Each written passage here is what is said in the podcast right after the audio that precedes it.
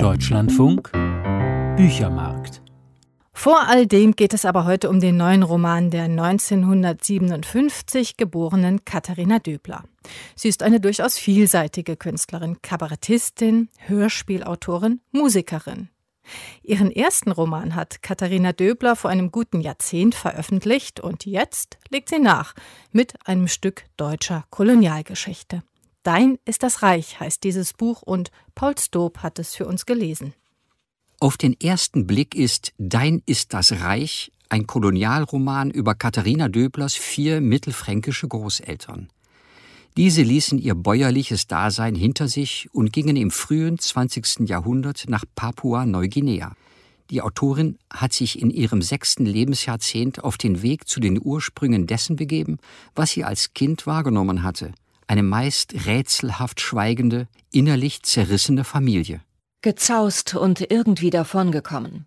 Die Erwachsenen erfüllt von einer tropischen Müdigkeit, die aus der Vergangenheit stammte. Sie versicherten einander, wie froh sie waren, es überstanden zu haben, die Krankheiten, die Soldaten, die Meere. Gleichzeitig verfluchten sie es, sehr leise und tief drinnen, damit ihr Gott es nicht hörte. Die Autorin verbindet eigene Kindheitserinnerungen und Gespräche mit den Großeltern im Erwachsenenalter mit Informationen aus Archiven und aus Briefen, Fotoalben und persönlichen Notizen der Weltreisenden. Alles weitere ist Fiktion. Dieses disparate Material formt sie zu einer Gesamtgeschichte, ohne erkennbare Unterscheidungen zwischen Fakt und Fiktion zu setzen. Im Mittelpunkt der Geschichte stehen farb- und detailreich erzählt Familienleben und missionarisches Wirken. Die christliche Parallelgesellschaft in der Kolonie wird gesteuert von der Missionsschule im bayerischen Neuen Dettelsau. Ein Großvater, hier mit dem Namen Heiner Mohr, ist Plantagenverwalter, der andere Großvater, Johann Hensoldt, herumziehender Laienprediger. Mit ihren Ehefrauen, die aus fränkischen Nachbardörfern stammen, gründen sie ihre Familien und leben ein Lutherdeutschland in Miniaturformat, streng im Wort, froh im Gesang. Die bescheiden lebenden Familien Hensoldt und Mohr sind keine Unterdrücker und Ausbeuter, sie nennen die Eingeborenen unsere Papua.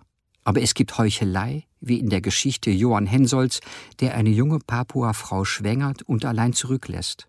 Wenn es um die Arbeit für die Missionsgesellschaft geht, kennt Johann Hensoldt kein Pardon. Der Faulheit der Leute und ihrer Aufsässigkeit kann man ohne Strafe nicht Herr werden. Ohne Schläge geht es einfach nicht. Die Bauten müssen fertig werden.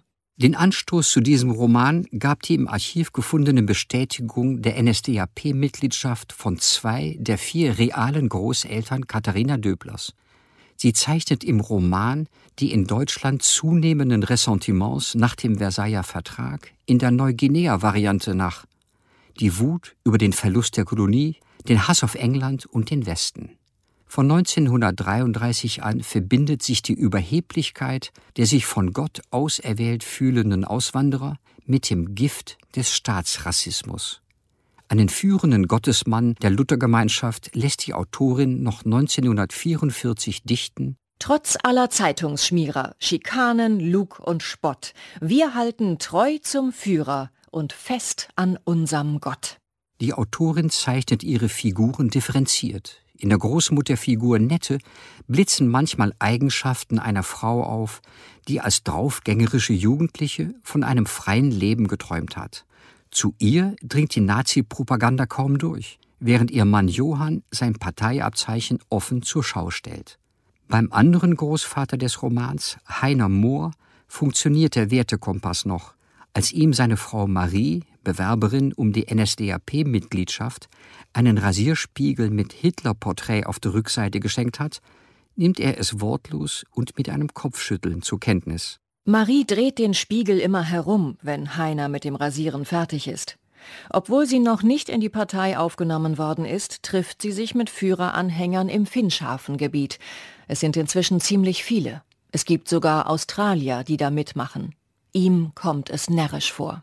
Dein ist das Reich ist weit mehr als ein Kolonialroman. Er bietet erhellende Einblicke in das Leben im Nachkriegsdeutschland. Dorthin kehren drei der vier Großeltern zurück. Dort spürt die Enkelin den Nachhall der Kolonialerfahrungen. Die Großeltern, allesamt starke Persönlichkeiten, hadern mit ihrer Geschichte.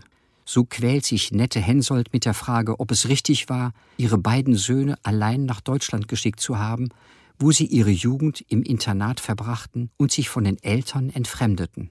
Sie hat ihre Kinder verlassen, in diesem schrecklichen Nest zurückgelassen. War es wirklich Gott, der das wollte? Sie hätte auf ihr Herz hören sollen, und ihr Herz hat gesagt, lass die Kinder nicht zurück. Ihr Herz hat auch gesagt, sei bei dem Mann, zu dem du gehörst, und bei deinen Papua. Diese mittlere Generation der Kinder erweist sich als seelisch zerrieben. In der Kolonie geboren, kamen die einen als Fremde in die ungewohnt kalte deutsche Heimat, die anderen hatten dort jahrelang in christlichen Internaten gelitten. Im Nachkriegsdeutschland entstand so eine traumatisierte Elterngeneration. So faszinierend die Darstellung der großelterlichen Lebenswege ist, so wichtig ist Dein ist das Reich auch als Zeugnis einer persönlichen Annäherung an eine dunkle Familiengeschichte. Die Fiktionalisierung hat Katharina Döpler einen Weg eröffnet, das aus ihrer Sicht verabscheuenswürdige in Einklang zu bringen mit der persönlichen Wärme, die sie immer für die Großeltern empfunden hat. Das Ergebnis ist ein lesenswerter und kluger Roman über ein Jahrhundert, das noch nicht vergangen ist. Meint Paul Stob zu Katharina Döblers Roman Dein ist das Reich, erschienen im Klassen Verlag Berlin, 480 Seiten, 24 Euro.